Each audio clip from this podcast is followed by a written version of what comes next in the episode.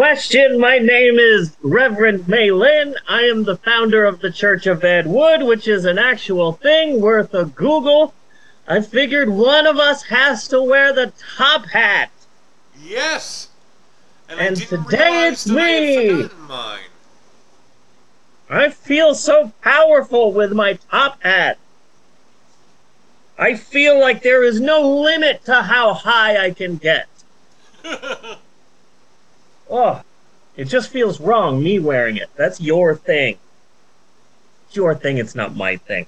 Uh, welcome to the Pope on Film. My name is May Lin. This is episode 460 of the podcast. Yes, yes, Little Lebowski, Urban Achievers, and proud we are of all of that.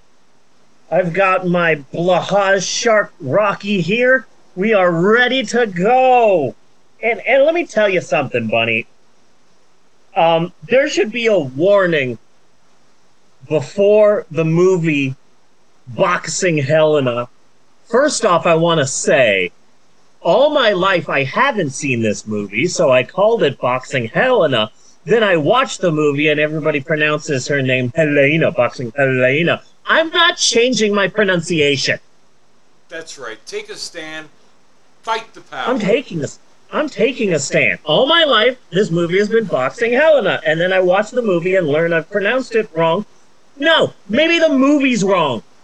Maybe the movie is Right. wrong. Sh- Sinead O'Connor is dead. It's up to you to step up. Hell yeah. Hell yeah. I've been listening to Sinead. That that woman got a bad rap. Let me tell you something about the movie Boxing Helena. There should be a warning before the movie starts that says, Warning, this song this movie features the song Sadness by Enigma. Warning, Gregorian chants will be used in this film. Like sometimes you go to the movie and it's movies and they'll say, "Oh, watch out! Black Panther: Wakanda Forever features flashing lights." Yeah. It should say, "90s Gregorian chants are used in this film." I-, I think we should just go with warning. Piece of shit. Uh, hearing "Sadness" by Enigma gave me '90s PTSD. Suddenly, I was a a teenager again, and I didn't like it. It's the same feeling I get when I hear Cotton Eye Joe or uh, Scat Man. Okay. I'm a scat man. Yeah, that's how I felt when there's a sex scene happening in boxing Helena, and suddenly, sad, dis-moi, sadness. I feel like we should do like a commercial, like uh, attention. This is an important announcement. Did you hear Enigma in the 90s? Then you may you may qualify for financial compensation. Call us now. Yes. So anyway, uh oh such it's gonna be a, a shorter episode than our usual nine hours of insanity, but it's gonna be a good show. We're going to be talking about um uh television shows, cousins, uh otters, documentaries, breweries, Art Garfunkel. What are you doing What here? the fuck? Yeah. Go away! I don't like it. Bill Paxton or Bill Pullman, who cares? And uh, Michael Jackson's 1991 black or white music video. We we will definitely be getting back to Bill Paxton. Or Bill Pullman, it doesn't matter. It doesn't matter. It, it, it- no, it does not. They are interchangeable. It, it, and also, spoilers for this week's movie, uh, Boxing Helena. At the end of the film, it turns out it was all a dream of Bob Newhart's. yes. What's the fucking point? The thing is that all my life I've known the basic plot of the movie that a man obsessed with a woman cuts off her arms and cuts off her legs. I did And then not, I assumed- not really and then I assumed-. And then I assumed he kept her in a box. There's no box. There's no box. No, there's, There's no fucking box, box. anywhere. It's like bedding Helena. Yeah. Professor X wheelchairing Helena. There's no box. You're not keeping her in a box. Then what's the point of the title Boxing Helena? Not only do you not keep her in a box, you don't even throw a punch to Skittle and Fen. It's upsetting to me. It, I, and I've known that the whole thing was all a dream. So basically, this whole movie is pointless. Like, what's the point of watching the movie if I already know that the ending is robot monster? We, we, we should just save this for a little later. I know this movie just upsets me. This is okay. I, I'll just save it. Let's move on to the monologue. Jeff, honey, listen, calm down. Your name is not Jeff, okay? I know you must be confused. Your name is not Jeff. No, it is time once again for our occasional reoccurring podcast segment that features a potpourri of news, a sprinkling of bits, skits here and there, etc. And we both agreed to name this segment Jeff. Now, I wanted to call it the Betty White Memorial Podcast segment brought to you by Raid Shadow Legends. Download today. However, we both agreed to naming it Jeff. And so, buckle up, y'all, because it's time to Jeff it up! That's a, that's a possible new catchphrase to Yes. start off our our segment, Jeff. I just came up with it, and I think it's all right. Are you ready, Bunny? Yes, I am. Okay, first off, Bunny.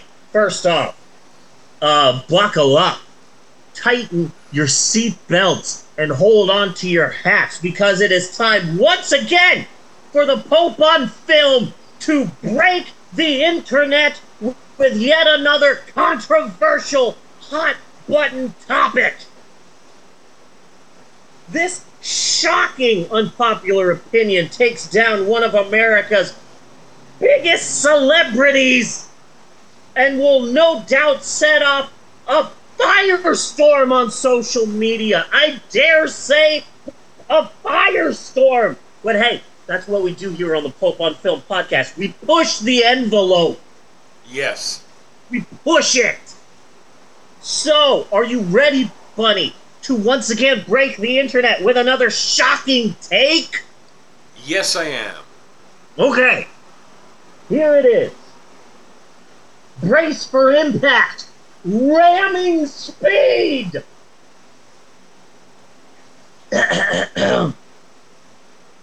hey, Patty Duke. Identical cousins? That's not a thing. No. Identical cousins? That's not a fucking thing, Patty Duke.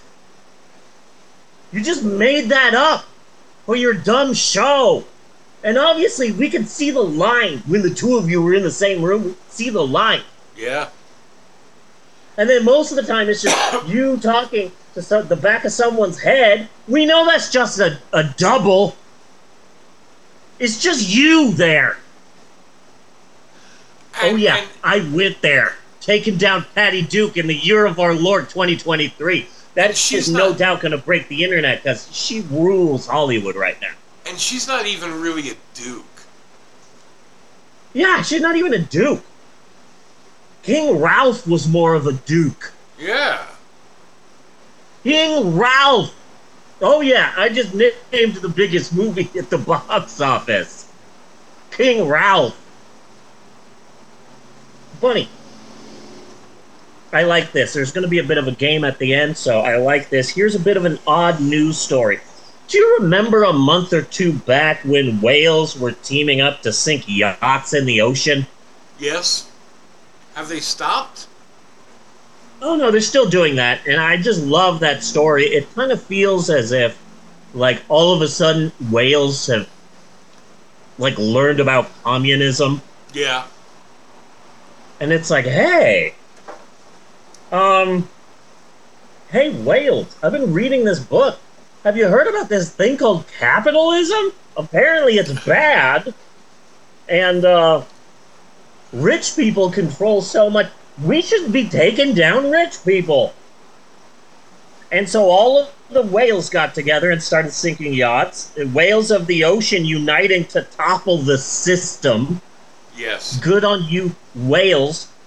Well, the whale revolution or whale evolution, verbal copyright 2023, the Pope on Film podcast and Reverend May Lin.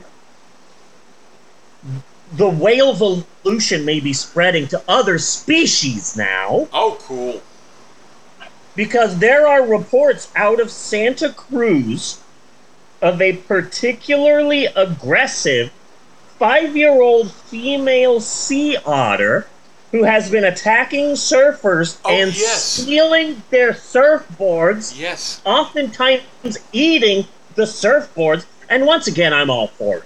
I'm all for it. We got some communist sea otters that are attacking surfers. I am 100% down with that. How do you know that it's a female? Or is the sea otter like, oh, there's another one of those fucking surfers? This is my home. This is my home. And this surfer is like, you know what? Fuck you. This is my surfboard. And I have a vagina. Like, how do you know? Because soon as the otter gets on the surfboard, it puts on the Lifetime channel. This is how. This is how they know that the sea otter is a female. okay, so this is how they know the sea otter is a female. You know how every you always know when a sh- shark is around because you hear da da da da da da da da da da da and that's how you know a shark is around. Yeah. Um, every time right before the sea otter strikes, you hear. Let's go, girls. And then the sea otter attacks. So, there you go. Short skirt. Oh, oh, oh. So, Bunny, brainstorm. What other ocean species do you think could turn communist and start toppling the status quo? Because the status is not quo.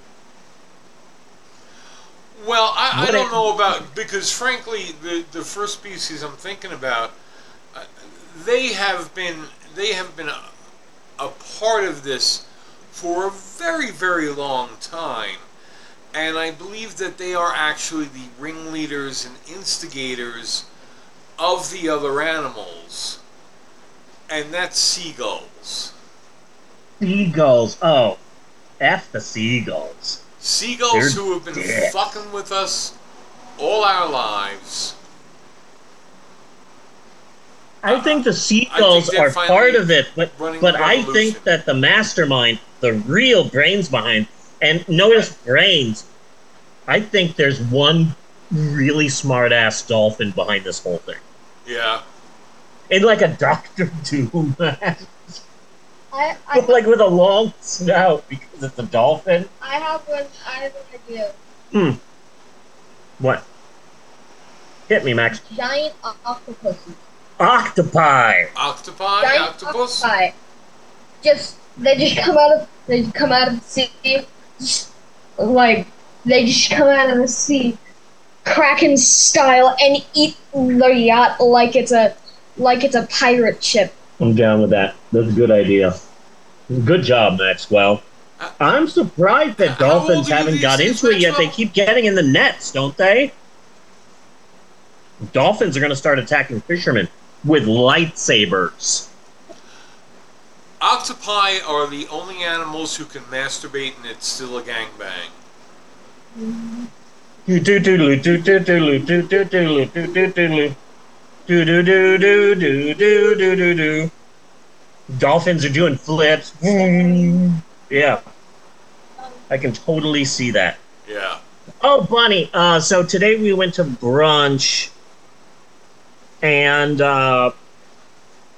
Maxwell was eating grapes, and I told him about how when I was his, his age, what I like doing is I would try to skin the grapes.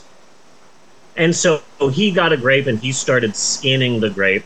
And then I got one of his grapes and I started skinning the grapes. And then Sam was with us and Sam started skinning the grapes. And Natasha, being Natasha, just rolled her eyes and looked the other way. So we're skinning the grapes. And I'm not sure how this happened, but we decided. I think it was Maxwell who said that what we're doing is a grape autopsy, or as we called it, a grape topsy. Oh no, mom said that. Oh, mom said it was a grape autopsy? We're performing a grape autopsy or a grape topsy. So, anyway, I wrote a bad movie that you're going to be starring in. You're going to play the grape. Okay. It's all about the fruit of the looms uh, fruits. Remember those commercials with the fruit of the looms Yes. where it'd be like humans in fruit costumes? Okay, well, the grape of Fruit of the Looms goes nuts and starts killing all the other fruits, uh, tying them up saw style, and then uh, torturing them before finally uh, performing autopsies, dissecting them. It's going to be called grape topsy. The best part is like, okay, so the grape kidnaps the strawberry and ties him up, and he's, he's torturing him. Maybe we play Stuck in the Middle with you, and you in the grape outfit start dancing. But then when you finally cut into the strawberry, he doesn't bleed blood. Strawberries come out. Okay. It's going to be direct to Tubi. Yeah. We're going to be a, a Tubi exclusive. Because uh, one thing that this podcast has taught me anyone can make a movie. This is true. I I saw a scene on Twitter from the movie Ouija Shark. Okay. This guy gets eaten by a shark and he dies. So then his ghost appears, but then oh, the shark that ate him and killed him has the power of the Ouija and becomes a ghost shark, and now they're fighting as their ghosts. And it's so bad and so cheesy, and it's obviously just like a shark puppet that they did a close up of, and it's so bad. And you know, it. One of these summers, we could do the summer of shark movies. There are a billion. We could literally just throw a dart and find one. When you said uh, Luigi Shark, I immediately thought Luigi Shark. Not a Luigi shark. Luigi shark number one. Yeah. No, that is that is what I was thinking too. Luigi shark, Yeah. definitely. Um. So how are you doing, Bonnie? Uh, pretty okay. Hanging out, you know. Well, Whatever. I just uh today I'm finally starting to crawl out of a deep depressive episode. yeah. It has not been fun. My life is kind of insane right now. I think so. It, it's very busy and it's very hectic, but I think the main trigger of my deep depressive episode is um, Emerald bought a house. Seriously. Yeah. Because she started working at like the age of 14 or 15. She started working at the Braum's fast food slash ice cream place that's like five minutes down the street. And she became a like a good employee and she worked really hard and like she was there for years Yeah. and she was a hardworking, dependable employee. And then she moved to Starbucks and she worked there for a while. And then she left there because her boyfriend almost died and she was taking care of him. And then she went to go apply for a job at another coffee place. And the person who worked there was a manager with Emerald when she worked at Braum's. And the manager said, Hey, um, there's a new coffee place that's opening on the other side of town. I want you to be the store manager. So Emerald is now the store manager of her own coffee shop. Nice. She is getting paid banks. She's doing the scheduling. She's hiring people, interviewing people. She is dealing directly with the district manager, going to meetings. She's doing the deliveries, unloading the trucks. She is making so much like she's a store manager and she made enough to get a house. She signed the deed like on Thursday or Friday. And so right now she's getting stuff like a couch and a washer and a dryer and she's getting ready to move and that just punched me right in the fucking face. Just right in the face. That I am I'm I'm old enough that my kids are starting to leave and Amber's hoping to move out by the end of the year and and it it's just sad. I never thought that I would I, I have five kids, yeah, but I, I I never took the time to process the idea that my children will leave me, I guess. Yeah. And and I've just been really depressed and really sad, but today I'm I'm starting to crawl my way out of it. And I'm really happy and I'm really excited to do this episode of the podcast. Also, my life is insane. Yes. Right yes, now.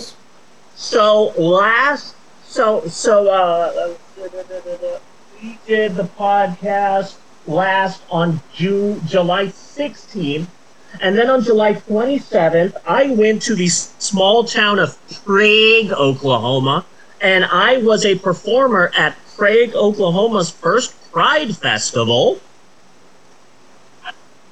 And so I was about 30 people showed up, 30, 35 people, and it was a lot of fun. And I did a story time and I talked and I told some jokes and I, I hung out with a bunch of really nice gay people and allies in, in this small town of Prague, Oklahoma. There, there were protesters. Really? kind of it was a an entire church congregation. It's one of those parks that's so big that like here's this big portion of the park a main road. Here's the rest of the park. And so we're over here on, on this part of the park and right across the street on the other side of the park an entire church congregation decided to have a uh, potluck lunch with singing and prayers right across the street from where we were. And it and at first i'm like where are we going? I'm not even sure. They said look for the pride flags but i don't see any pride flags. Where are we supposed to be? Oh here's a big group of people. Let me just pull in. And they are all white and there's christian music playing and a christian flag and one of the cars has a sign that said that says rainbows are god's creation. You don't own them. Okay, I'm gonna back up slowly and go somewhere else. Oh, there they are, across the street. Uh, but thankfully, they just sang some songs and prayed quietly by themselves, and they didn't fuck with us. So that was nice. And uh, a rapper that I like called Zan the Artist was there, and I was all nervous to meet them. And here they come, and they walk in, and they're going to be performing there too. And I'm all excited and nervous to talk with them and meet them. And I'm like, okay, I'm gonna go talk to Zan the artist. So I I walk over there, and I'm like, uh, hi, Zan the artist. I'm uh, and he turns and he looks at me and he goes, Hey, Lin, bitch, get over here, and hugs me. And we just hung out like we were best friends for the entire Pride. It was freaking Cool. awesome and I got to meet people and talk. And there was a teacher from Emerald from Eleanor's school there. I, I don't remember. I don't remember her name. Uh, Eleanor knows, but Eleanor's not here. So that was a lot of fun. And there was a reporter for a local radio station there, KOSU, and they interviewed me a little bit. And then we get there early, and everyone's setting up. All of these people that I don't know, and I'm a bit nervous. And I sit down on the side, and Eleanor comes, and Eleanor's playing with me, and Natasha comes, my wife and we're hanging out and talking and playing and there's a guy next to us with a camera who's also just sort of sitting there. I'm assuming he's a cameraman. And he says hey do you mind if i film you? And i say yeah no problem. So he's filming me and filming eleanor and and filming us and he films my entire performance and all that. And then at the end i learn that he's a documentary filmmaker. Yes. who did a documentary about a gay organization in Oklahoma City, and the documentary was so good that the rural Oklahoma Pride people contacted the filmmaker and said, "Hey, we're doing all of these small town Pride events. Maybe you want to do a documentary about it." So he showed up just to film Prague's Pride Fest, but he was fascinated by me, fascinated by me being a trans woman who's uh, happily married, has a supportive wife and uh, kids and is a storyteller and he loved my stories and he loved how I worked the crowd and so he asked me if he could contact me about filming more footage of me and I said sure. He contacted me a few days ago. He absolutely wants to make me the focus of the documentary and now we're working out when he will be following me in my house for days to make me the focus of the movie. Cool. I talked with my entire family to see if they were okay. Maxwell said that he's fine with being in the documentary as long as someone helps him clean his room, Okay. which makes sense because it's messy AF. Uh, Eleanor's fine as long as they don't interview her and don't go in her room. And uh, yeah, so I'm gonna have a documentary film crew following me around, which is exciting. Um, and then this Saturday, this coming Saturday, I'll be doing another Pride performance. This one will be here in my town, in my small town, and my church will be there. Emmanuel Episcopal Church will have a table there because uh, Episcopals are like Christians, but good Christians and not the crappy ones that, that are all over the place and forcing all of okay. their laws Well, upon but now is that all Episcopals or is that just your church? all Episcopals.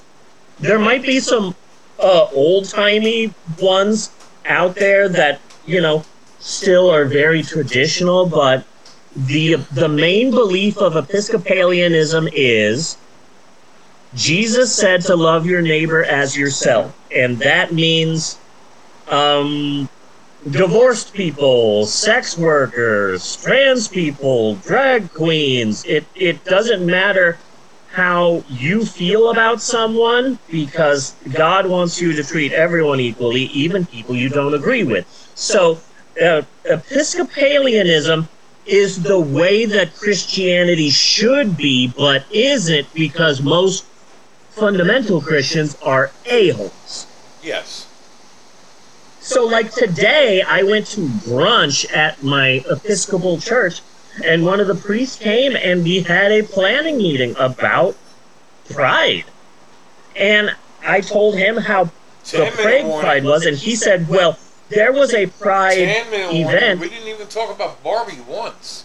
Oh yeah. Uh, it, there was a pride event at a smaller town nearby uh, Seminole last year, and they were at that one. So this isn't even my church's first pride event, so that's good, and I'm happy about that. I've also uh, been applying for a bunch of odd jobs. I might get a job as a carousel operator, as a storyteller. I have an audition to be a scare actor on the 10th. Um, the Norman Brewery finally got a hold of me, and this week we'll be having a Zoom meeting to uh, finalize our contract where I will be doing regular story times with them. Nice. Happy about that. And uh, yes, so now we've gotten all of my shit done. Tell me about the Barbie movie. Was that Gay Ken was in it. Gay that's the best was part. in it? Gay Ken was in it. I I went. I I, I marked out when For Gay Gay Ken Ken. showed up. What were your thoughts, Bunny? Uh, I liked it. I liked it. I, I, having watched the Barbie movie now, makes people like Ben Shapiro and all that even fucking stupider. You know, just even. I hear all of these people fucking talking about. me? You're Oh. fragile, delicate, pussy ass man, Mhm. whatever it is,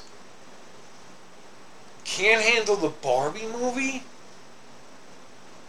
And I've seen people saying, "Oh, low testosterone Ken, bitch, is a girl's toy Yeah, with no penis." yeah. and you are upset that what he's not listening to Joe Rogan and going, "Eh?" like Yeah. fuck you. I, that that's exactly it. Like they're literally all upset that the Barbie movie isn't butch enough for them. Yeah, Like, what what's wrong with you? What is really really wrong with you? It was it was fun. It it, it was no Barb and Star, which is Ah. still my my litmus test for anything like this. Mhm. But it comes close. There would certainly there's certainly a Barb and Star Barbie double feature somewhere in my future. yeah, yeah. I hear that. I hear that. I love the, the, movie, best especially. movie I've ever seen? No. Was it was it a decent comedy? Yeah. If you had told me five years ago, hell, if you had told me last year that in 2023, two of my favorite acting roles would be from America Ferrera and Rhea fucking Perlman, I would have slapped you across the face. Let's face facts. Rhea Perlman would have been better if it was Stan Lee. I'm sorry. That's all I'm saying. I love Rhea Perlman, nothing against her. But Ban- Stan Lee would have been better for that part. Even You're- dead. Your Barbie troop believer. Excelsior! I love my favorite Stanley cameo is still Teen Titans Go to the Movies. Yeah. Absolute best. This is a DC movie? I need to get out of here. Oh, the best. Absolute best. Love that. But it's a cute movie. I I, I cried when America Ferrera did her big speech about being a woman because in my mind that was my mom giving me the talk that I never got because I was a guy Yeah. And it meant a lot to me. And also, uh, one of the main Barbies is trans, which is one of the reasons why people are freaking the f out about this movie. But the fact that, like, um, was she the doctor, Barbie? Um, I believe her name is Hari Neff. She's got red hair, and um, um, I'd hate to do this because I am a trans woman, but she's the Barbie with the Adam's apple. Okay. There's like that whole group of Barbies, and one is a president, and one is uh, whatever. I believe she's Doctor Barbie, but yeah, she's she's one of the main Barbies. yes. A trans woman is one of the main Barbies, and so, ah, I dressed up all nice to go see it and everything, and I was gonna go see it again tomorrow, but I, I have to go see the Haunted Mansion. It has had the worst reviews, but I'm, I'm going in. I'm going in with an open mind to see the Haunted Mansion tomorrow, and we'll see what I think about it. I don't know, man. I don't know. Yeah. I've heard some know. horrible things. Horrible things.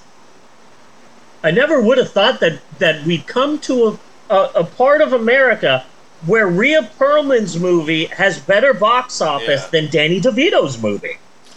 I, I, I was really, really kind of surprised though when when Ken Ken came back to Barbie Land to start setting up the his patriarchy, you know, that just like it seemed out of nowhere, he cut Barbie's arms and legs off and put her in a box. In a box.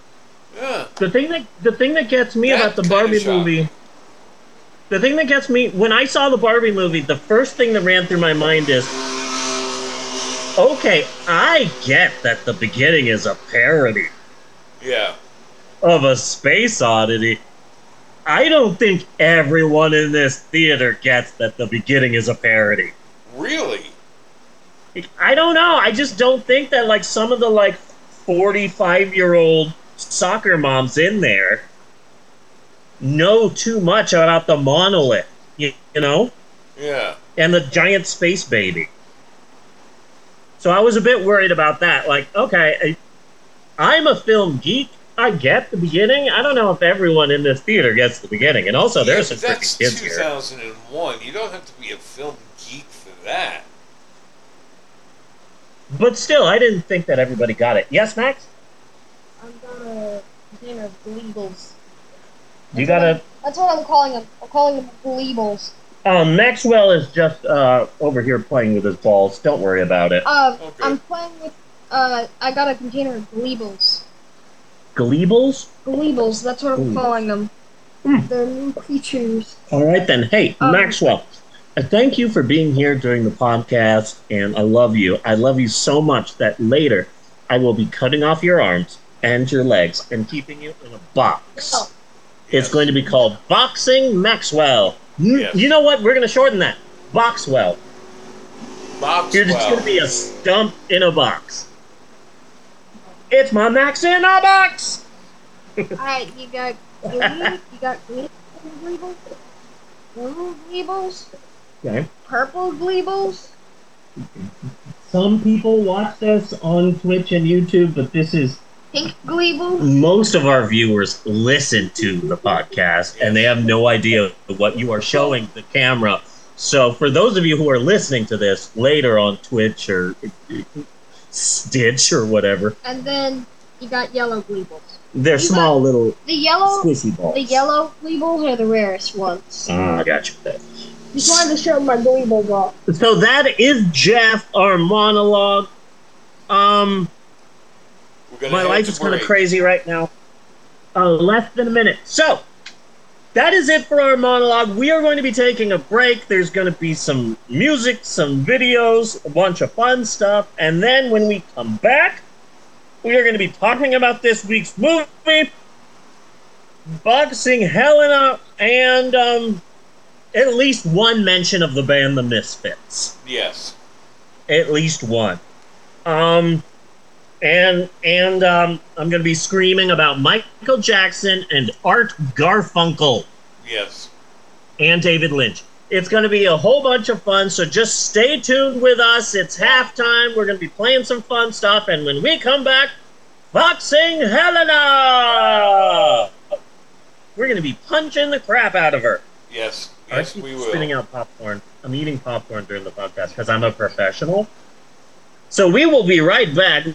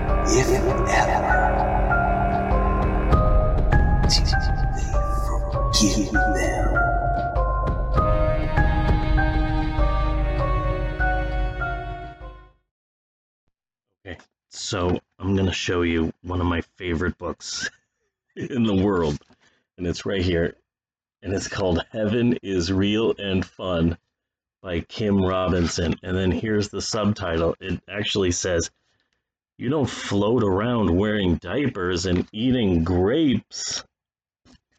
I love this book so much.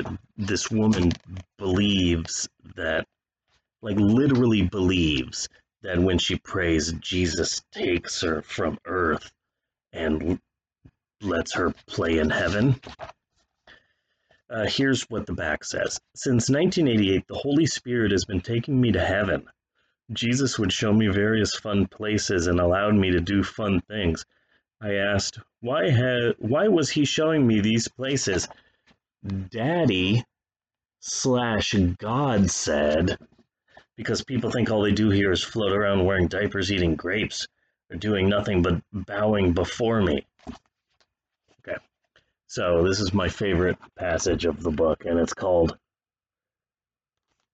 Play Gel Balls. Okay. I'm not sure if this. uh, Hold on. I'm to do this in two parts. Okay, you ready for this? This morning while worshiping, I was caught up in the Spirit and stepped over into heaven when I heard Jesus say, Come play gel balls. It's like a water balloon, but the ball is full of giggly joy gel. You can squeeze it into yourself.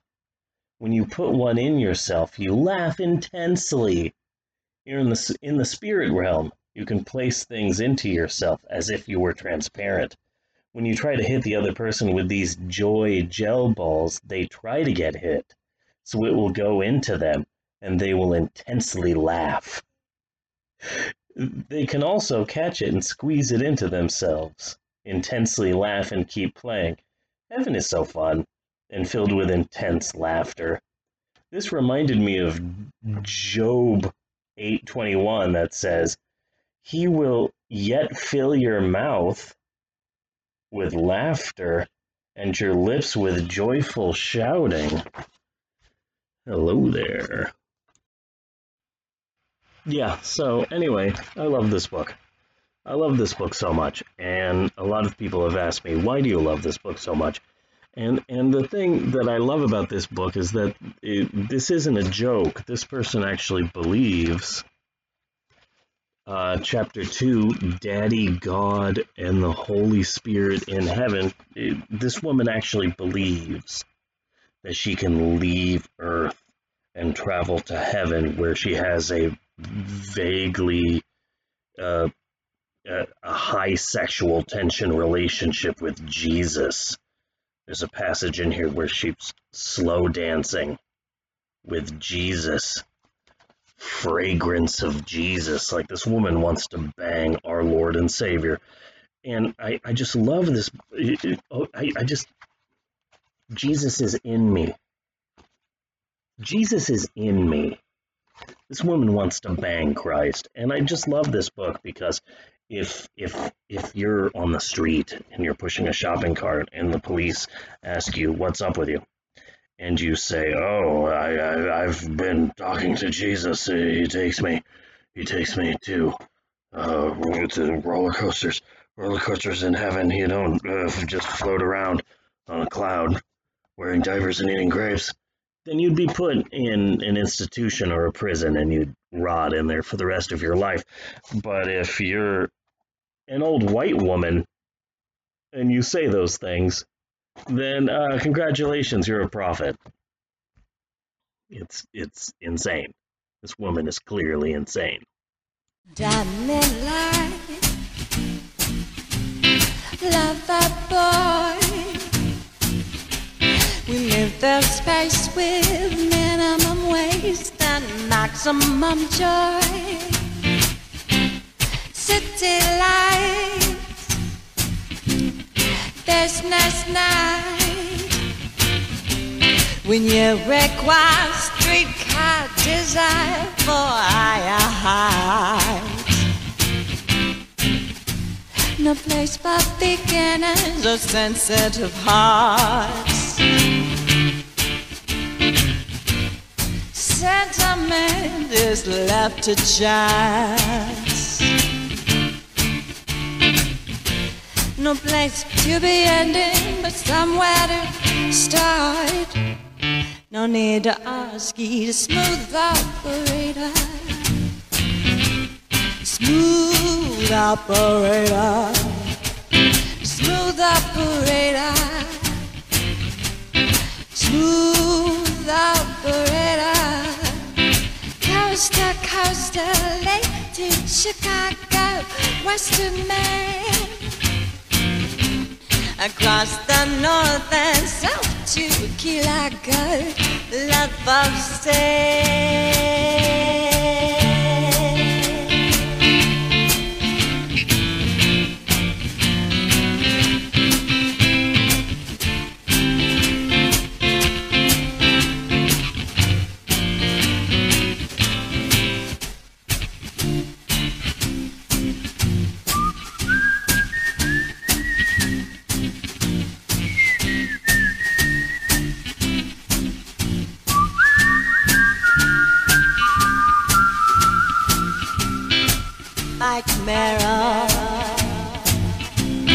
Gonna make some turkey enchiladas and think of me while enjoying that. I hope you make yummy sounds.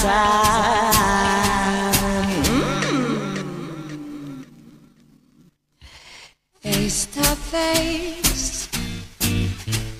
Each glass a case. We shared a box and double cross, yet need the chase.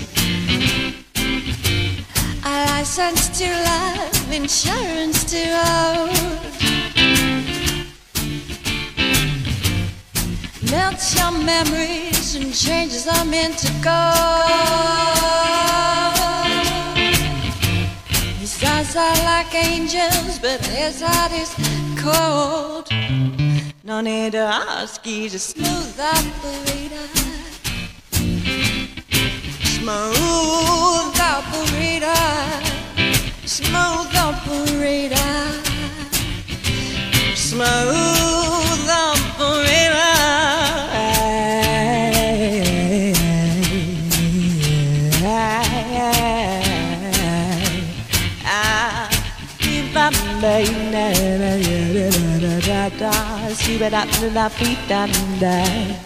Turkey, turkey enchilada, turkey enchilada, turkey enchilada, turkey enchilada, turkey enchilada with the verde sauce. Oh, turkey enchilada, turkey enchilada, turkey enchilada, turkey enchilada with green sauce. Oh, oh, oh. Smooth operator. Smooth operator. Smooth operator. Smooth operator.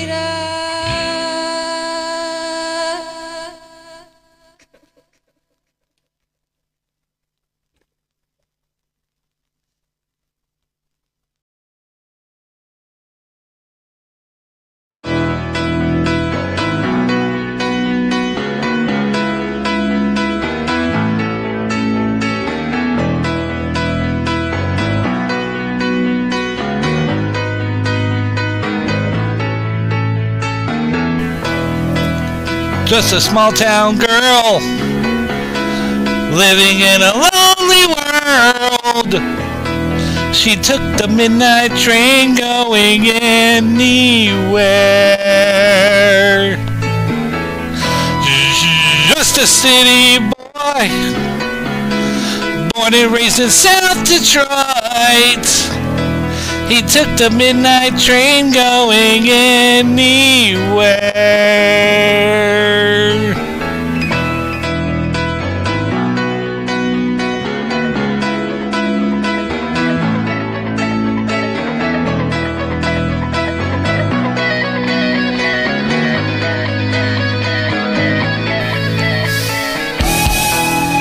Singer in a smoky room a smell of wine and cheap perfume.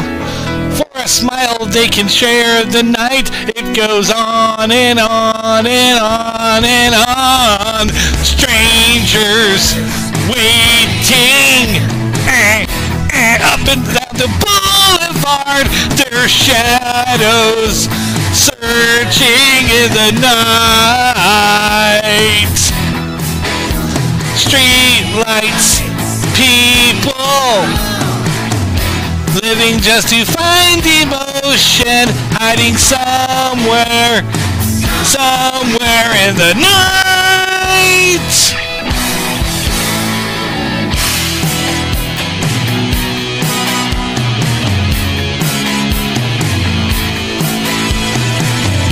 Working hard to get my fill. Everybody wants a thrill, paying anything to roll the dice just one more time. Some will win, some will lose. Some were born to sing my blues. Oh, the movie never ends, it goes on and on and on and on. Strangers waiting. Eh.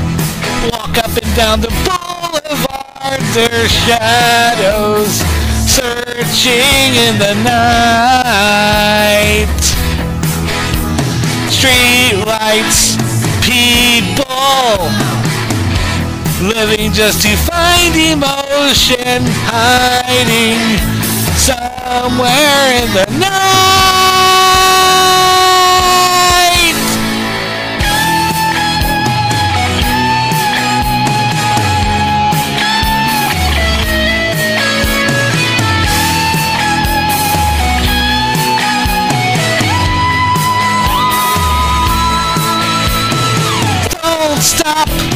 Believing. Hold on to the feeling, yeah. Street people.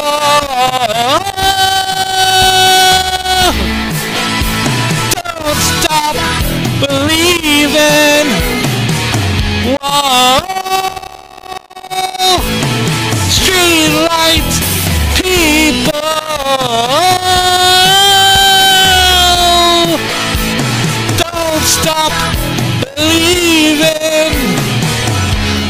To the yeah. Street lights, people.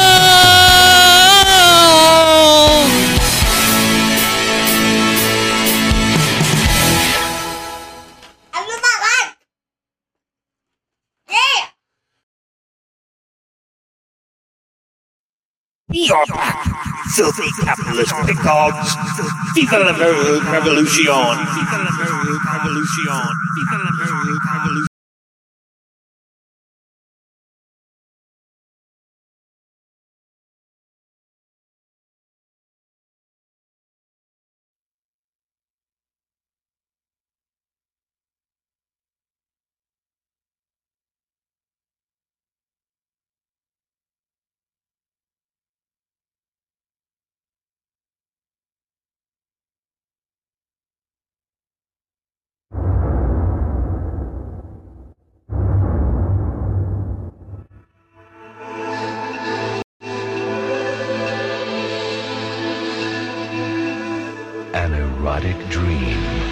What's her name? She's Helena. from which he cannot awaken.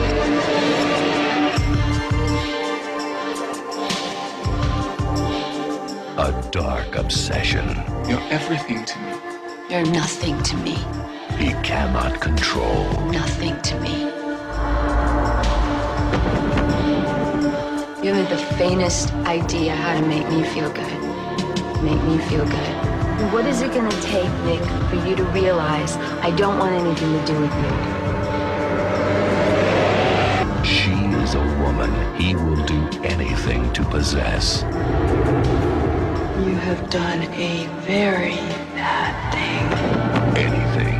You should see what he's done to me. I had to operate here in the lab. Nick, this is unheard of. Why isn't she in the hospital? I took care of it, Alan. What about your life? I love her, Alan. Beyond love, Take her. beyond obsession, Take her. there hides something beyond reason.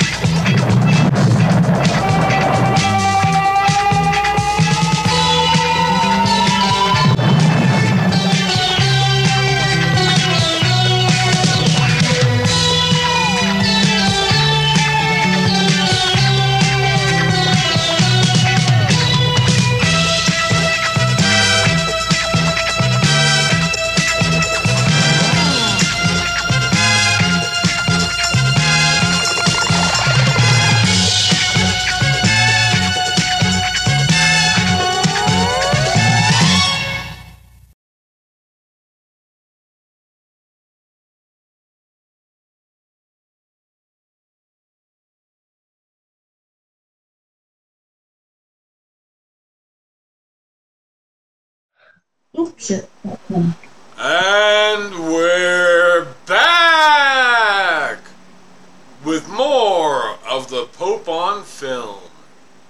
My wife Natasha just brought up a really good point. I think Natasha said maybe they hired Art Garfunkel to be in Boxing Helena because they wanted it to be an art film, but I I I got that and I took it in a different way. The director said, "I want this to be an art film. There needs to be art." And then it's like, "So, what did you do to make this an art film?" Oh, an art film. I hired Art Garfunkel. I thought you said you wanted art in the film. Not that you wanted it to be an art film. Anyway, Art Garfunkel's here. Okay, now now I have a uh, bouncing off of this. I, I'm thinking we're really close to justifying Art Garfunkel being in this movie than we can of justifying the fucking movie. Art Garfunkel wrote The Boxer, Okay. I heard that so Art he would be in Garfunkel. Boxing Helena. And let's face facts: if you ever want to establish something's in New York, throw in Art Garfunkel. yeah, that's a good point. I heard that Art Garfunkel beat out a lot of other people to be in this film, like uh, Oates from Hall and Oates Oates, yeah, and and Marty Jannetty. yes. They don't like being called Hall and Oates. Daryl Hall and John Oates. Yeah, but people just call it Hall and Oates. Yeah.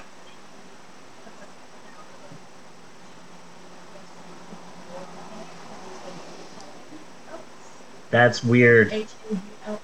Yeah. Hall and Oates. Um, as uh, whatever that thing is. Yeah. but So uh, I'm confused about that. Yeah.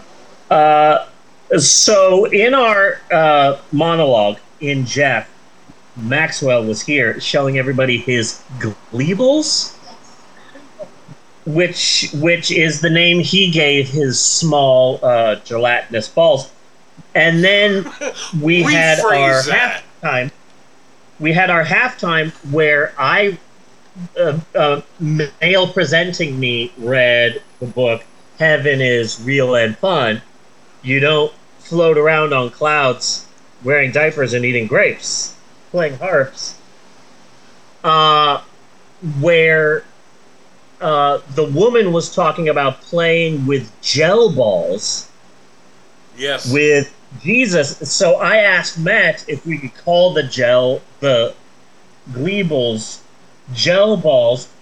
That was an emphatic no. These are not gel balls that are filled with giggly joy gel that Jesus throws into you. yeah.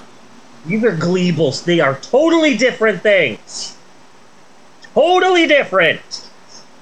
And I want to make that clear. These are not gel balls. They're Gleebles, people. That's right. Yes, Max. Go ahead. You can show Gleebles because I would rather have you talk about Gleebles, something that you care about, than have to talk about this shitty film. So, You have the floor, Maxwell. I haven't even done the intro, but you have the floor. so we got golden weebles. These are rare, very rare. Yeah. Yes. Um, and, and then these are silver gleebles. Gleebles. Silver Gleebles. Yeah. That was actually the name of my bowling team, my bowling league, the Silver Gleebles. Yeah. Also, uh, enough. There's also a crystal gleeble. Crystal Gleeble. She was my favorite country singer from the 80s, Crystal Gleeble. Those, those Okay, were an off-brand then we got- sneaker I bought once. Yeah. We also got a giant gleeble. Uh huh. Not a gel ball that Jesus throws inside of you. We also got Different. a cursed gleeble who has who has tampered with the dark arts too much and now has gone on the path. This dark Gleeble has a tail and an eye, and Uh-huh. it is kind of creepy. My son made that at school, and it scares me. Miss leg balls? Leg balls? I don't know. Gleeble, leg ball, Gleeble? Eagle? I don't know. Let's There's just like call a- it Jeff. Yeah, there's the infamous Jeffs. The infamous Jeffs, which is a pile of gold. And really. No, they're just no. They are. This is a pile of Lego Gleebles. Very A rare. pile of Lego Gleebles. Very rare, Bunny. Very rare. also this this Gleeble was thought to be a myth, oh, but now it's real. But it is real. It's the square Gleeble. oh. I'd like to think of it as like the Infinity Gleeble. Are very, are very, they are very sensitive. So you've gotta Yes. handle them with care. Yes. But they do like bouncing around. But They're also vegan and they won't shut up about it. most, a lot of them are. I like to think that podcast wise, someone right now is on SoundCloud or Stitcher saying, Ooh, this podcast discusses boxing Helena. I'm going to click this because this is my favorite movie, Here, my then- favorite Sherilyn Fenn film. yes. I can't wait to hear them discuss it. And at in the beginning, they just get like ten minutes of gleebles. See, but at the ah! same time, okay, This- I hated this this movie. I hated Yeah. this movie, but I bet you, if this movie caught me like early to mid twenties, That's exactly what I said to my wife. Anyway, I bet you, I bet you, I would have loved it, and I would have hailed it as cinematic genius, and it would have been a co- in my collection to this day. anyways, Exactly. Yeah, those are all Gleebles that I have found Thank you. So far. Thank you for sharing your gleebles with us, Maxwell. And it's so funny that you mentioned that, Bunny, because I literally said to Natasha that this movie sucked and I hated it and it was difficult to watch it.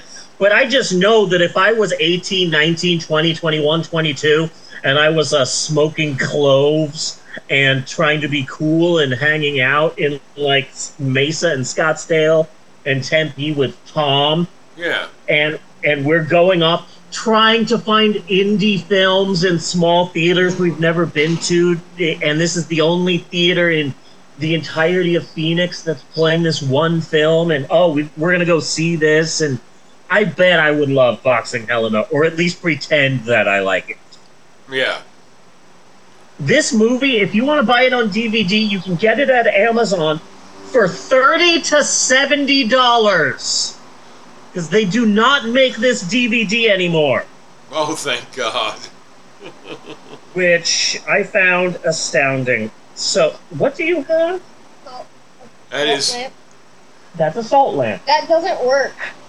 Um it's it's not an it's not a salt lamp until you attack someone with it Man, I thought he was just standing there holding a giant chunk of frozen red meat. I thought I thought it was uh soon Kaima will rule the world. That's what I thought it was. That's what I thought it was. Okay, now let's do the intro. Thank you for showing me your Did you get the joke that I said though, Maxwell? I said it's a salt lamp. Oh wait, it's not a salt lamp until you attack someone with it because then it's assault assault lamp. Crime jokes. I know you like crime jokes, Max. It's time, buddy! It's time. God help us, it's time. Yes, Bunny, my friend, my brother, my third descriptor added later. It is time, once again, for all of us here at the Pope on Film to ease on down, ease on down the road to our hand-picked and painstakingly hand-painted and available only for a limited time. So call us now, Movie of the Week! And this week we watch what is no doubt the oddest film in the Rocky franchise because not only is there no Rocky or Adrian or even fucking Paulie to be seen in this film, And There's hardly not a any single boxing in it. yo. not a single yo, making this truly the Halloween 3 of the Rocky franchise. It's the dumb as fuck 1993 psychosexual snooze fest we continue our summer of yo with Boxing Helena. They stole their ending from Robot Monster, which I hate. Yes. But to be fair, there aren't a lot of movies out there where, oh, at the end you realize the whole thing has been a dream. They don't really do that in too many movies. I mean, Boxing Helena, uh, Robot Monster, Wizard of Oz, Adam Sandler's Click, Invaders from Mars, Jacob's Ladder, Mulholland Drive, Alice in Wonderland, Vanilla Sky, Identity, Emilio Estevez's Wisdom, The Devil's Advocate, Rob Reiner's North, and depending on your take, fucking Inception. Uh huh. Uh, when Art Garfunkel popped up seven minutes into this, I legit screamed, Why are you in this? Leave! However, I know that we've been doing this podcast for nine years. For, for almost nine years. This October will be nine years that we have done the Pope on Film podcast. And I know the one thing that you have been saying repeatedly, not every episode, but most episodes that we have done, Bunny, you have been repeatedly saying, I wish we could see a movie where the worst half of Simon and Garfunkel acted alongside the dad from that 70s show. And now, finally, here we are. Yes. This must Yes, be a, like the culmination of a dream for you. The, the one know? thing I have to give this movie, okay, is the acting of Julian Sand and Sherilyn Fenn. Because I fucking despise them. Yeah. With every good, good job, good job. That's what you were supposed to do. You did it well. And did they though? Did they They were though? horrible. I don't think they can act their way out of a paper bag. Yeah. And this movie is a, a paper bag. Okay, I, I I will listen to such. cr- So you are telling me Julian Sands is just that creepy? It it it's like they made her a manic pixie dream girl, but made her act like a bitch. Yeah. And it's like, oh, I'm going to take off all my clothes at this fancy party at this mansion, and I'm going to dance in the fountain in my lingerie because I'm such a free spirit. Yeah, it's called bipolar disorder, and I'm on the good meds, and you're on the no meds. Yeah.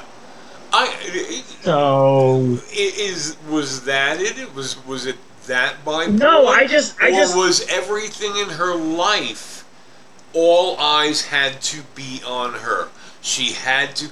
Here we are at a big fancy party. What is the best avenue here where I can make myself the center of attention?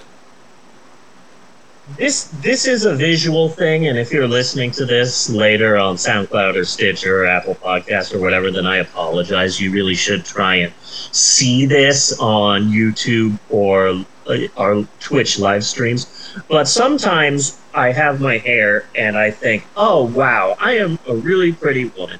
And then sometimes I look at my hair and I go, it's like if Joey Ramone transitioned. You know? Hey, we're the Ramones. I'm on HRT. One, two, three, four. So, I think that this movie is shit, and I I think I've figured out why. Why? The writer slash director is Jennifer Chambers Lynch. Lynch, as in Lynch. Really? This is the daughter of David freaking Lynch. Yeah. No wonder this film stars Sherilyn Fenn in a script that tries and fails to be a David Lynch movie. And and This as, is just as via I have David Lynch. said, I, I, I'm just not a David Lynch fan. Yeah. And this is just a, a bad David Lynch impression. It's like seeing Pulp Fiction and then seeing things to do in Denver when you're dead. Yeah. It's like, oh, okay. This is a bad attempt at a uh, Tarantino movie. It's like when I read the book Nos number four ATU by author Joe Hill. And by the time I'm done with the 950 page book, I'm like, wow, somebody likes Stephen King. And then later I learn, oh, Joe Hill is the son of Stephen King. Well, that makes sense. So, uh, this movie is just diet David Lynch. And yeah, I don't like David Lynch in the first place. And then this is a bad attempt Yeah. at recreating something that I don't particularly like. But this movie was made for one good reason, and that reason is Cinemax has to show something at 2 a.m., Yes. and that is this. This movie sucks so bad. I have a million things to say about it. For starters, Nick Cavanaugh, the film star, is played by Julian Sands. Warlock himself. Yes. Morlock. You know how long I have gone without thinking about the movie freaking Warlock? Yeah. A long time.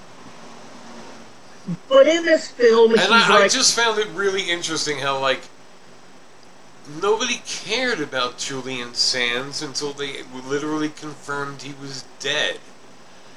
Even yeah, when he was missing, like, I, I don't know, I caught the headline the first fucking day when he was missing back in January. yeah, And was surprised that nobody had mentioned it. That Julian Sands was missing and they they were sending out search parties and not finding him and all this and like everybody was pretty much just silent about it. You know? I am. And I then am he was surprised. died and everybody was like, Oh Julian Oh. Sands Oh the Warlock Oh I I am still surprised that Julian Sands did not portray Nigel, the bad guy from the 1984 film Top Secret. Yes. because he looks a lot like that basic white dude. In this film, he looks like he looks like a wet sandwich in Yeah. this film. He he has he has the acting ability of any random Mormon missionary you pull off the street. Yeah. You pick a random Mormon missionary from the street and give him the script to Boxing Helena, and basically you'll get the same performance. Yeah. And, and his character is such a such a weeb, such a goober. I'd hate to say it. I'd hate to say it. As a piece of liberal trash, I'd hate to use this word, but I'm just gonna come out and say it. Yeah. Uh, Nick Cavanaugh is a cuck.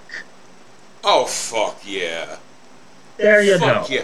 I, I, I, I don't even know what what point I had said in the movie. Like early on, somewhere in Act One, I was like, okay, she's hot, but have some fucking self respect. Yes. For Christ's sakes. She's hot. She's horrible, though. Yeah. She's the fucking She is, worst. she is hot, but she is a completely horrible human being. Yeah. She's the absolute worst. Maybe try finding a human. And Julian Sands looks like, uh, it's like, oh man, you played Warlock? Because in this movie, it looks like you're really into collecting stamps. Yeah. But now, see, Which the is thing not, is, which is thing- not what you want in a leading Yeah. man. But see, the thing is, it is about this movie, in particular, is that there was. So that's Sherilyn Fenn. Okay, I just summed up. She's a horrible human being, and she's hot. That's her character. There's really nothing else to her character. And basically, the it. same thing is the same thing as with Julian Sands. X the hotness, add more creepiness, and that's it. Yeah. And through the whole Oh. rest of the movie, nothing changes there. I'm in the trees watching this woman have sex. Okay, McFly. Yeah. Please. You're a, He's a peeping Tom. And she's having sex with Bill Paxton, Or Bill Pullman. who Jeannie ca- ju- refused. She just referred to him as Jim Morrison. He doesn't play a thug in this movie. He plays a ridiculously over the top comedic caricature of a thug. He has some of the worst acting in this film this side of Joshua Wesley's 2025 The World Enslaved. What killed me about Bill Paxton, that just had me just like every time I saw him, his wardrobe was fresh out of the box. Every fucking scene. Yeah. You know, I mean, you may be a tough guy, but you just got the outfit today. You know, you know that they wanted to put a toothpick in his mouth. Oh God, yeah. I kept looking at it at his it. t-shirt collar, that was just pristine and well fitted, and the sleeves too, just like perfect. You know, just fresh t-shirt and clothes, and and then, like that is so. It's lame. It was it's just lame laughably ass. funny. Yeah, it's ridiculous, is what it is. Yeah. So, um, Madonna Shouldn't you signed up have a star in rip or something? Shouldn't there be some a little grease, maybe? You know, something like you've worn these clothes before. You know. Yeah, nothing. Nothing. Absolutely nothing. So, originally Madonna was slated to star in this, and then uh, she dropped out. I can only assume she read the script. And so she left the production, and then they got Kim Bassinger. Basinger? They got Kim Kardashian to star in it. And, neither, neither um, of which Madonna or Kim Basinger have ever felt really pretty attractive. One can only assume that Madonna read the script and said, No, thank you. I only do good films like 2002's Swept Away. So Kim Basinger took the role, saw the script, said, Oh, hell no, F off, and also bounced. And so the studio sued Kim Basinger. Why not Madonna, but whatever. She, su- she was successfully sued for $9 million,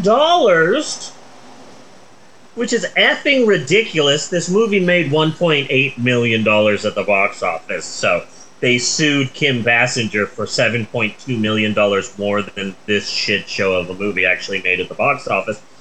And she eventually had to declare bankruptcy, but then she was able to reverse the decision in appeals and then settled out of court for 3.8 million, which is still a high amount, but it's better than 9 million. But Yeah. again, that's 2 million more than this movie made at the box office. And then there was some guy who was going to star I, in I Bill Paxton that, or that particularly Pullman's. with Kim Basinger, there was a really big stink at the time about it. Yeah. So I'm happy that she eventually went on to become nominated for LA Confidential Yes. after this. What, like four years after this, I think? So, like, good for her. She deserved that. She was great in that movie. She would have sucked in this. But, um, okay, so I got lost in a deep dive with this film. Really? Okay. Yes. So I'm looking through the cast, trying to. F- okay, so uh, yeah, Julian Sands, Sherilyn Fenn, the dad from that '70s show, Garfunkel. But who else is in this film?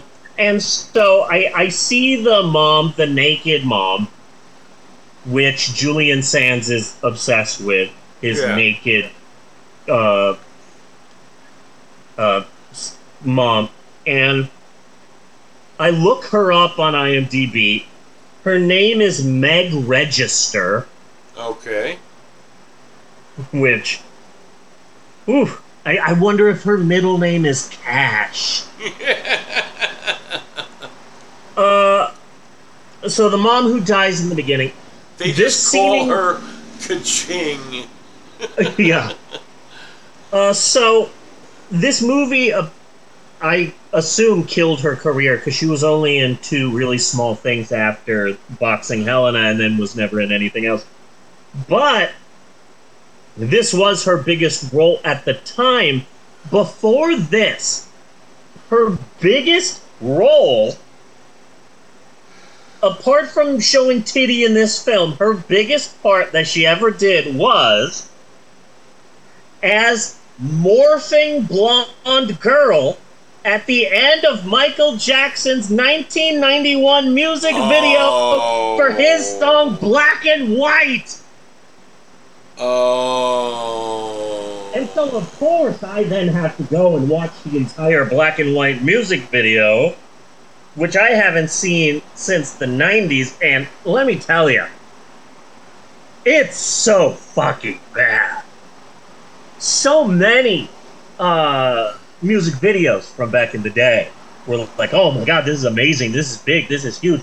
But now you try and see Courteney Cox awkwardly dancing with uh, Bruce Springsteen on stage during a music video.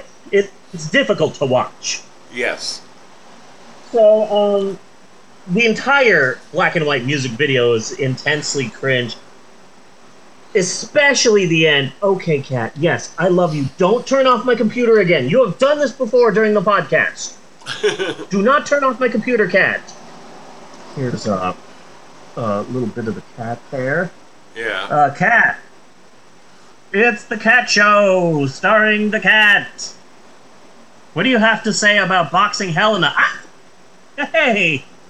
Stop rubbing up against the camera. That is very cute, though. Okay, you're rubbing up against the podcast. Was that good, Cat? Did the podcast feel nice? Okay. Okay, I wait feel a second. like- Wait a second. Oh. You blanked out. Oh, there you go. I did, I did. I, I pressed the wrong button. Well, I am sorry. I am no expert in this field, but I think you may have just reached a milestone in transitioning. Huh. A cat just took over your podcast. Think Yeah. about it. Yeah. Think about it. I okay. So when when I did the Prague, Oklahoma Pride uh, festival, when I performed there, they had name tags, and so I wrote, "Hi, my name is Maylin," and then there was a part for pronouns. I put she/her, and I put the name tag on. And then when I was done with the name tag, I took it off, and I wanted to throw it away somewhere, and I didn't know where to throw it away. Uh, so apparently, without thinking, I folded up my name tag and stuck it in my 10 minute bra. warning. 10 minute warning. And then I forgot about it until later that night when I finally took off my bra and my name tag fell out. And I swear to you, I almost cried because I finally felt like I reached peak womanhood Yeah. when I put my something in a bra and then forgot about it. It was the same way I felt when I came home from the movies once and I took off my bra and like four pieces of popcorn fell out and it's like, oh, I am a woman. I am a woman. Hear me roar. so, Bunny, do you have the video? Uh, yes. Yes, I do. Yes. Okay. Play the video. I made it specifically for Boxing Helena, so we could all take a little look at the mom. But I didn't want us to get a copyright strike, so I uh, did something special. So, uh, if you have that queued up, go ahead and play it, Bunny. Worst thing you'll see today. This was something in a major music video by the biggest music artist in the world. And we all saw it and we said, yeah, that's fine. This is totally normal. And it's not the cringiest thing you'll ever see. I'm singing this so I don't get a copyright strike during this song. This is actually something that a major artist made, and we were fine with it. We were fine with it. Somebody turning into a overweight Hispanic man, and we were fine with it. We were fine with it. This song isn't the best either, but that is okay. The blonde woman was in Boxing Helena.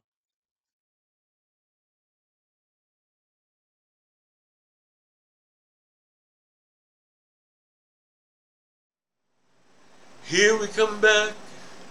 You can blame it all on me. Whatever.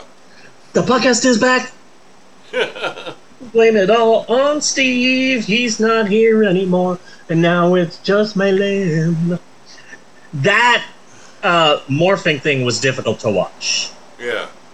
That was at one point in time people watched that and said, This is the peak of technology. Well, yeah. And Michael Jackson was selling the video as that, as the Yeah. peak of technology, the new morphing technology, uh, his his follow up to Thriller almost. Yeah. You know, Yeah. for for the expense and all of that. And then, I mean, Willow. Willow came out at the same time. They used a lot of morphs. Yeah. Uh, no, it's easy. Yeah. Uh, and then that was it. You gave us that. Yeah. You're a genius. Yeah, so I threw that together for the podcast. I really like the little song that I sang. That's basically all I got for this week's fucking shit show. I thought we I thought it'd be funny to take a break in between the Sylvester Stallone series and the Creed series and watch this movie and pretend like it's a part of the Rocky series, but I didn't realize just how much of a shitty movie this film actually was. Yeah. and it was just this is i will say boxing helena because i refuse to pronounce it the right way. Boxing helena is one of the best movies we have ever done on the podcast because i hated it i hated every second of it the movie was bad and i did not like it but i felt so good when the credits started rolling Oh God, yes, we cheered. I was like, yes, it's over. And I go and I hug Mal in the kitchen, and I'm like, it's over. It's over. I did it. We did it. I felt like, like this must be what it's like when the cancer patients get to ring the bell. Because I did it. I got through this. Yes. So, like, if anything, like, I woke up this morning, you know, the last couple of days I've been really, like, deep, dark, suicidally depressed, really, absolutely hating myself. And I woke up this morning and it's like, okay, I'm feeling a little bit better. Maybe with a little bit of effort, I can feel better. Oh, I still need to watch this week's movie. And I watch it and it's like, oh, this is worst. This is the worst. This is the worst. But finally getting, finishing the movie made me feel like a million effing bucks. Like, yes, I don't have to watch it anymore. It's done. Thank you, Jesus. Boxing Helena, I, it is done. And, and I, I was top of the world. I was top of the world, mom. But here is a f- interesting postscript. The writer director of this film, uh, Diet David Lynch, Jennifer Chambers Lynch, she made a few more films after Boxing Helena. They did not do too well. So she moved on to directing TV shows where she is still to this day massively, ridiculously effing successful Yeah. the direct the writer director of boxing helena has directed such television shows as psych teen wolf american horror story criminal minds agents of shield the walking freaking dead jessica jones netflix's daredevil and that damn jeffrey dahmer show on netflix that everyone was going nuts for Oh my God. So Really? good for her. Yeah. She has made a career as a TV director. I, good for you, I guess. It's, your career survived boxing Helena. Yeah. You succeeded in directing despite writing and directing this film. That is good for you. Because this killed some other careers, but you succeeded. Good Yes. for you. David Lynchia. Good for you. and here's my one mention. The only good thing about Boxing Helena is the song Helena by the Misfits. Yeah. At See- first, I'm like, the Misfits are like this punk band for white boys, for angry white boys. Yeah. And then they had a bunch of different singers, and one of them had like white power ties. Oh, really? And so, yeah, so the Misfits, they aren't really a band for me. And oh, wait, they have a song about Dr. Phibes? Okay, well, I'll listen to this, and okay, that's it. Wait, they have a song, Teenagers from Outer Space? I love that movie. Let me hear that song. Okay, now I'm done. Die Monster Die? That's a Boris Karloff film. I love that. Okay, I'll listen to this one song. Okay, I'm done. Oh shit, they've got a Plan 9 song? Well, get your ass over here. But I like their song, uh, Helena. It goes, uh, if I cut off your arms and cut off your legs, would you still love me anyway? And I, I like it. I really like the song. That's how the Misfits got me. Is that like 90% of their songs are just based on shitty movies? Yeah. So it's like, I don't really like the music of uh, the Misfits, and wait, they have a song called Pretend It? Well, fuck. So that's how they got me. So anyway, that's it for this week. Boxing Helena. Surprise, surprise, it's shit. Yes. Next week, Where's that? we m- move into the modern day with Creed. And I am excited because I never saw the Creed movies because Rocky 5 F me so hard. Yes.